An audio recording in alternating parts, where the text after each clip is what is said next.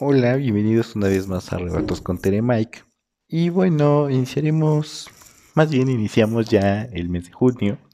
Y en este mes, pues haremos algunas reflexiones para celebrar la diversidad sexual.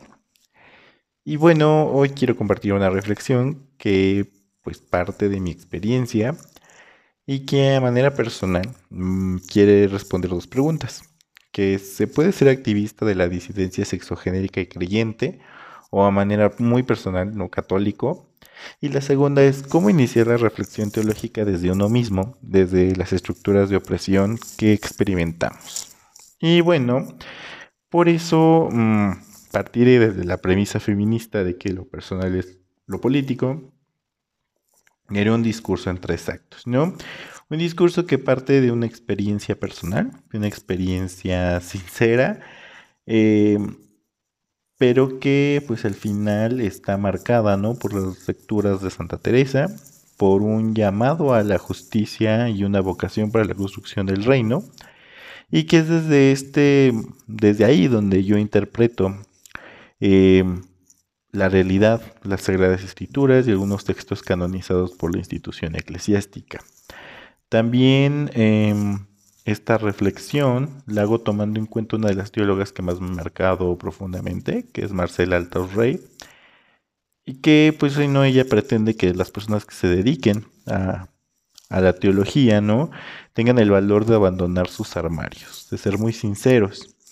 Y porque pues esta para ella es una manera de encontrar a un Dios que se asume pobre y excluido, un Dios extraño, torcido, queer un Dios fuera del armario de las ideologías sexuales y políticas, ¿no? Un Dios que es fluido, inestable y que finalmente hace de nosotros más que discípulos, amantes de Dios. Em, pues inicio, ¿no? Con el primer acto, un proceso, ¿no? Le he llamado así. Y bueno, en primer lugar, em, pues quisiera decir que los caminos de empoderamiento son distintos. Entonces, cada uno parte de una experiencia personal, de una historia personal que es sagrada, de una historia personal que pues no se pone en tela de juicio, ¿no? Es una historia que abarca todos, todos, pues todos los planteamientos de la persona y por lo tanto se respeta. Mm, y parte de estas historias, ¿no? Es el creer el informarles que existen sujetos que sean y seguirán empoderando por medio del Evangelio o de la espiritualidad. Entonces, porque son personas que han sabido diferenciar entre las estructuras del poder, que siempre son estructuras heteropatriarcales, y el mensaje de Cristo, o sea, el Evangelio.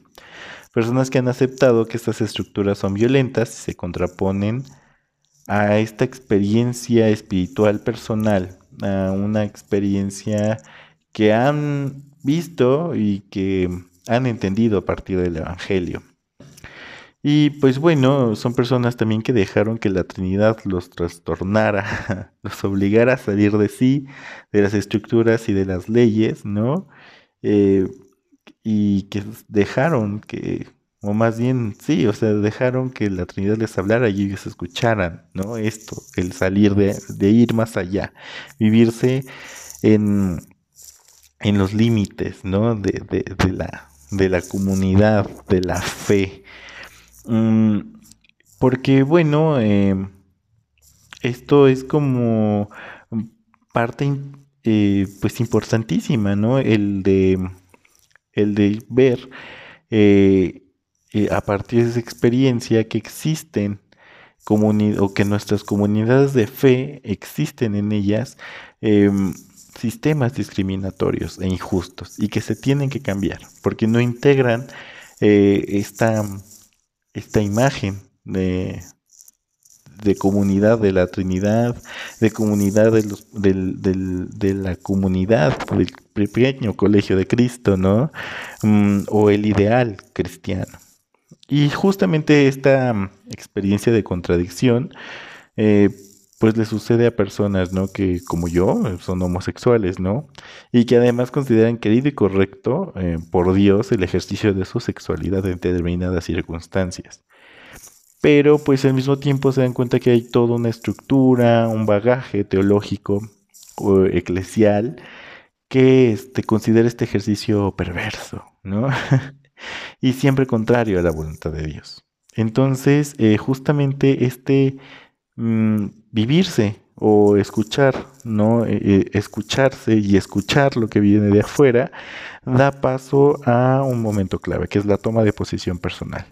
Entonces es donde se puede aceptar estas interpretaciones que nos vienen de la estructura sin cuestionar o, como en mi caso, llegamos a la conclusión de lo que se tiene que cambiar no es la percepción personal, que además no es personal, sino que hay muchas personas que están viviendo lo mismo, pensando lo mismo, sintiendo lo mismo y que este, al final pues eh, no se tiene que cambiar nuestra conciencia, que al final es donde habla eh, el espíritu, ¿no? Sino más bien hay que empezar a plantearnos si de verdad es correcta como todas estas interpretaciones que además son estructurales y que muchas veces se contradicen.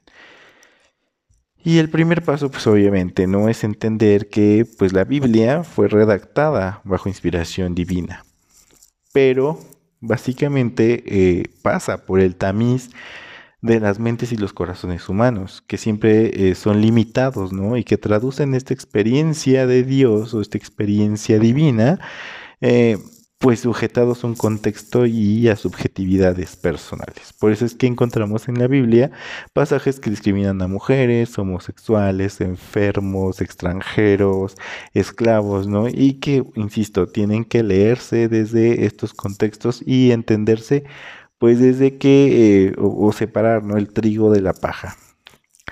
Y bueno, sabiendo esto, insisto en dejarnos sentir dentro de nosotros esas palabras que, pues que sintió Santa Teresa de Jesús en su corazón cuando el nuncio y otros tantos prelados, bajo justificación bíblico, bíblica, ¿no? Le, la perseguían por orar y enseñar a otras mujeres a hacerlo. O sea, les decían que pues ella estaba actuando mal, que el apóstol Pablo lo había prohibido y que las mujeres predicaran y que las mujeres enseñaran.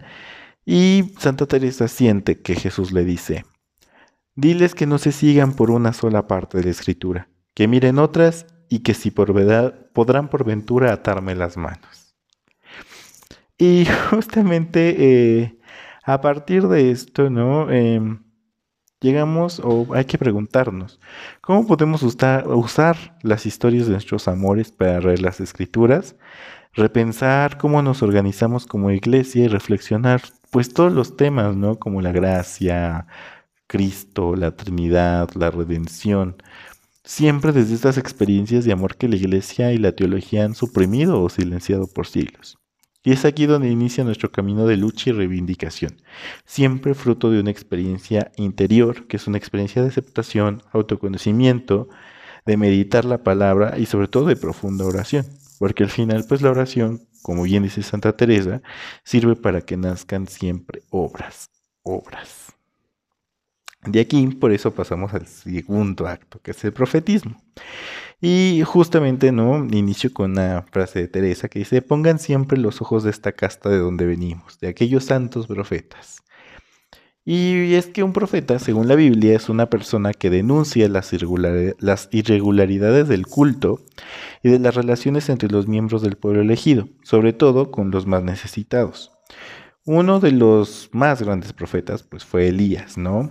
Su ejemplo de desterrar la idolatría nos hace preguntarnos cuáles son los ídolos que necesitan ser extirpados de nuestros corazones, de nuestras comunidades, ¿no? Em, un teólogo, Joseph Otón, eh, nos dice que en ocasiones se otorga tal relevancia a la teología, a la liturgia, a la moral o a, las, a la institución, ¿no? E, en, ciertas concreciones culturales que acaban reemplazando la auténtica experiencia de lo sagrado, ¿no? Al final, em, estas formulaciones religiosas se, absolutizan y se atribuyen características sobrenaturales a aspectos puramente pues coyunturales, ¿no? Y esta distorsión es un verdadero acto de idolatría, ¿no? Al final son ídolos sutiles, pero que nos exigen la vida de nuestros hermanos, ¿no? Nuestros hermanos ya sea por por eh, raza, por sexo, por género, por preferencia sexual. Eh, o sea, estos ídolos no, pues realmente nos exigen la vida, la sangre, ¿no? Y lo acabamos de ver con lo que ha pasado en Estados Unidos, ¿no? Este supremacismo blanco fundado en, en la religión nos cuesta vidas. Y bueno, eh, seguimos, ¿no? Ser profeta es sentir el llamado de Moisés ante la zarza ardiente.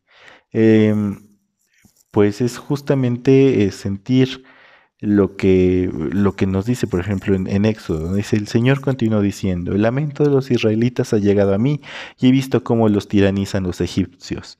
Ve pues, yo te envío al faraón para que saques de Egipto mi pueblo.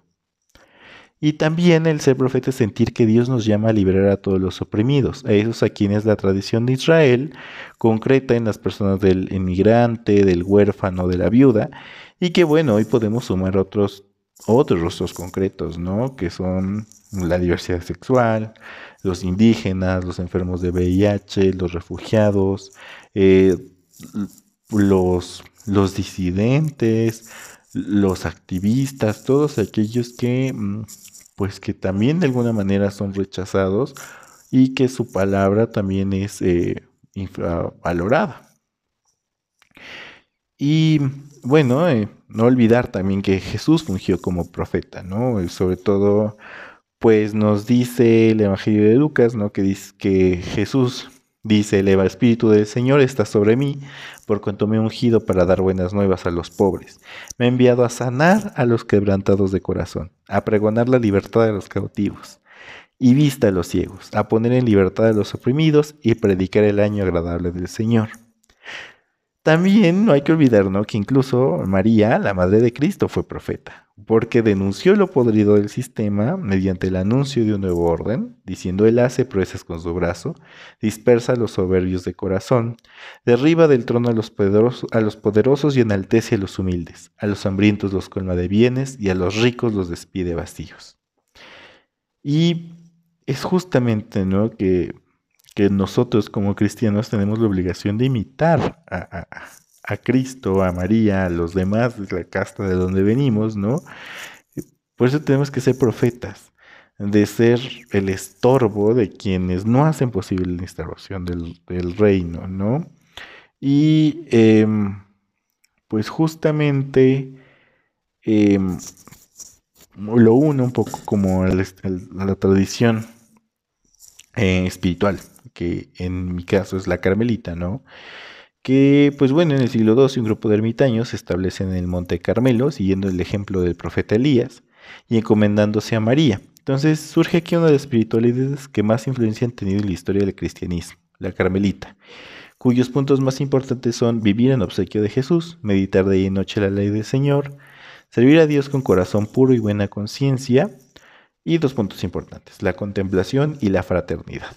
Entonces, dentro de todos estos profetas que ha tenido el Carmelo a lo largo de su historia, se destaca una, que es Teresa de Jesús, quien fuera escritora, reformadora eclesial y, bueno, protofeminista. A ella le tocó vivir en el siglo XVI una época de prohibiciones espirituales, magisteriales y políticas para las mujeres. Teresa alza la voz y diría, querría dar voces para dar a entender que engañados están y así Teresa logra afirmar el lugar teológico de los grupos vulnerables y reflexiona sobre estas experiencias de vulnerabilidad. Y justamente por ello le en las persecuciones, pero bueno, obviamente sigue su camino convirtiéndose en un testimonio que fortalece y alienta la lucha para conseguir estructuras más justas basadas en la equidad. Mm, y bueno, en medio de una sociedad injusta donde los poderosos buscan su bienestar, silenciando el sufrimiento de los que lloran, quitando sus derechos a las minorías, pues nosotros los que nos decimos creyentes, ¿no? los que nos decimos eh, seguidores, sobre todo de esta espiritualidad muy marcada por el profetismo, tenemos la obligación de atrevernos a leer y a vivir la realidad desde la compasión de Dios. Es desde el amor inclusivo y liberador de un Dios que además se debe mostrar con nuestras palabras y obras de amor. Y de ahí justamente pasaré al tercer acto, ¿no? Que es dar voces. Y este dar voces viene de una fuente, una, sí, parte de una frase de Santa Teresa que, que dice, querría dar voces y disputar con ser la que soy. Que es una fuerte declaración, ¿no? Eh, que habla desde una impotencia de una mujer en una Castilla del siglo XVI, pero que hace eco con muchas experiencias de ser silenciados, ¿no? En mi caso, por pertenecer a la diversidad sexual, pero también en otros casos será por raza, será por, por género, no es, es un es una experiencia de ser silenciados, no nada más eh, en la sociedad, sino también incluso en la iglesia. Entonces debemos entender que este dar voces, esta construcción del reino, no depende de los prejuicios, ¿no? O, de las cosas que se nos ha dicho eh, por, por siglos en las instituciones que, que eh, como tu experiencia vale o tu experiencia no vale, ¿no? Es es que, bueno, ya lo dice Pablo en Gálatas, ¿no? Dice, todos somos uno en Cristo, ya no hay judío ni griego, no hay esclavo ni libre, no hay varón ni mujer, porque todos vosotros sois uno en Cristo Jesús. Esta, este dar voces es una vocación universal, es una actitud de misericordia, porque pues al final es la pertenencia al, reino, ¿no? Anunciado por Jesús. Es un, una... Mm, una actitud que tenemos hacia los pobres, los oprimidos, los despreciados, los marginados, y que justamente es lo que, lo que nos lo que nos hace también, ¿no? Como ser, cristianos, ¿no? Por eso dice Jesús, a ustedes los reconocerán por el amor que se tiene. Nunca nos dijo por la moral o por, ¿no? Cosas así. Es el amor. Y bueno, justamente existen múltiples formas de ejercer el profetismo que adquirimos en el bautismo. Son muchos los caminos y vocaciones para construir el reino. Y en este caso es por eso que se debe ver el activismo como una vocación, como una moción del Espíritu Santo, es el ejercer el profetismo. Es un mandato de Cristo que nos elige para dar la buena nueva. Mm, y es hacer presente esa mañana de domingo en la que Jesús elige a María Magdalena, Juana, María de Santiago y demás de mujeres, de las cuales el Evangelio nos dice su nombre, para dar el mensaje más importante, ¿no? La resurrección.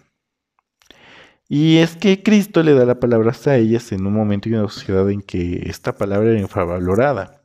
Y aquí reside la radicalidad de la buena nueva. Eh, que al darle esta palabra a estas mujeres, como ya lo hemos dicho y lo dijimos en nuestro mensaje de Pascua, se le da la palabra a todos los marginados de la sociedad y de los que vendrían. Entonces Jesús inaugura con su resurrección el ministerio para todos los que nadie quiere mirar. Y a todos nos invita a proclamar el misterio, a ser sus testigues. Y pues aunque Pedro, no, la cabeza se niegue a creer, y dar lugar a, nuestras experiencias, pues la verdad se impone. Nuestras conciencias, lo que habla Dios.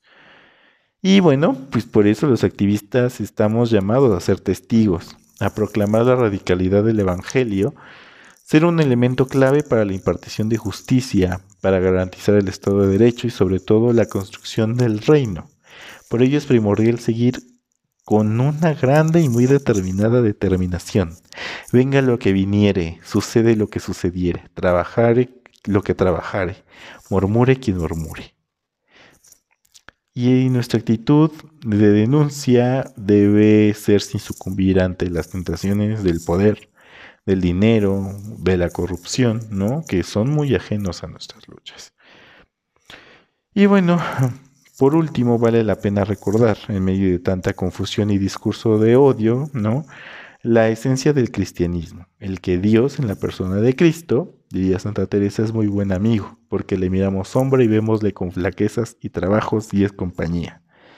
En otras palabras, el misterio de la encarnación del Verbo consiste en, como dice Marcela Alto Rey, reconocer que en Jesús ya tenemos un Dios que sale fuera del armario el armario que no le permitía caminar como Dios entre los seres humanos, de sufrir la fragilidad humana, la duda, el hambre, el deseo, la amistad y el cariño, el miedo, la muerte. Un Dios promiscuo cuyo amor circula sin límites y sin leyes que lo contengan. Un Dios que sale de su centralidad divina para unirse a los marginalizados. Y bueno, como ejemplo, eh, pues yo digo que así lo entendió el místico jesuita del siglo XVIII, Bernardo Hoyos, quien experimentó que Jesús le decía. Eh, tuvo una visión donde Jesús le mostraba un anillo y le dijo, que este anillo sea una prenda de nuestro amor. Tú eres mío y yo soy tuyo. Puedes llamarte y firmar como Bernardo de Jesús, Por lo tanto, como le dije a mi esposa Santa Teresa, tú eres Bernardo de Jesús y yo Jesús de Bernardo. Mi honor es tuyo, tu honor es mío. Considera la posibilidad de mi gloria como la de un cónyuge. Yo consideraré la tuya como la de mi cónyuge. Todo lo mío es tuyo y todo lo tuyo es mío. Lo que soy yo, por naturaleza, se comparte por la gracia. Tú y yo somos uno. Y después de estas bellísimas palabras, de esta bellísima experiencia de Bernardo Hoyos, que hace eco con la experiencia de Teresa, que hace eco con la experiencia de los demás profetas, eh, pues no me queda más que invitar a las personas de la disidencia sexogenérica, las personas LGBTQ eh, a todas las personas, a sus amigos, a los familiares, a los aliados, a no tener miedo, a alzar la voz, a informarse sobre sus derechos, sobre nuestros derechos. Y les invito a hacer de sí mismos un territorio político, teológico y de lucha. Hagamos de nuestro sexo, de nuestro cuerpo, un campo de batalla donde desde ahí podamos ir proclamando la palabra. Porque bien dice Marcela Altorrey, ¿no? Que necesitamos escuchar historias, historias de lucha y solidaridad, pero también y sobre todo historias sexuales. La iglesia nunca ha escuchado historias sexuales de la gente y por eso la teología sabe tan poco de amor. Pues muchas gracias y por escucharme y pues no olviden que pues estamos aquí para mm, para seguir escuchándonos ya saben, aquí en el blog de Amanecer, síganos, eh, eh, escuchen a Manuel, escuchen a Rodrigo y pues bueno, también sigan al colectivo Teresa. Les mando un abrazo y ya estaremos hablando de más temas. Adiós.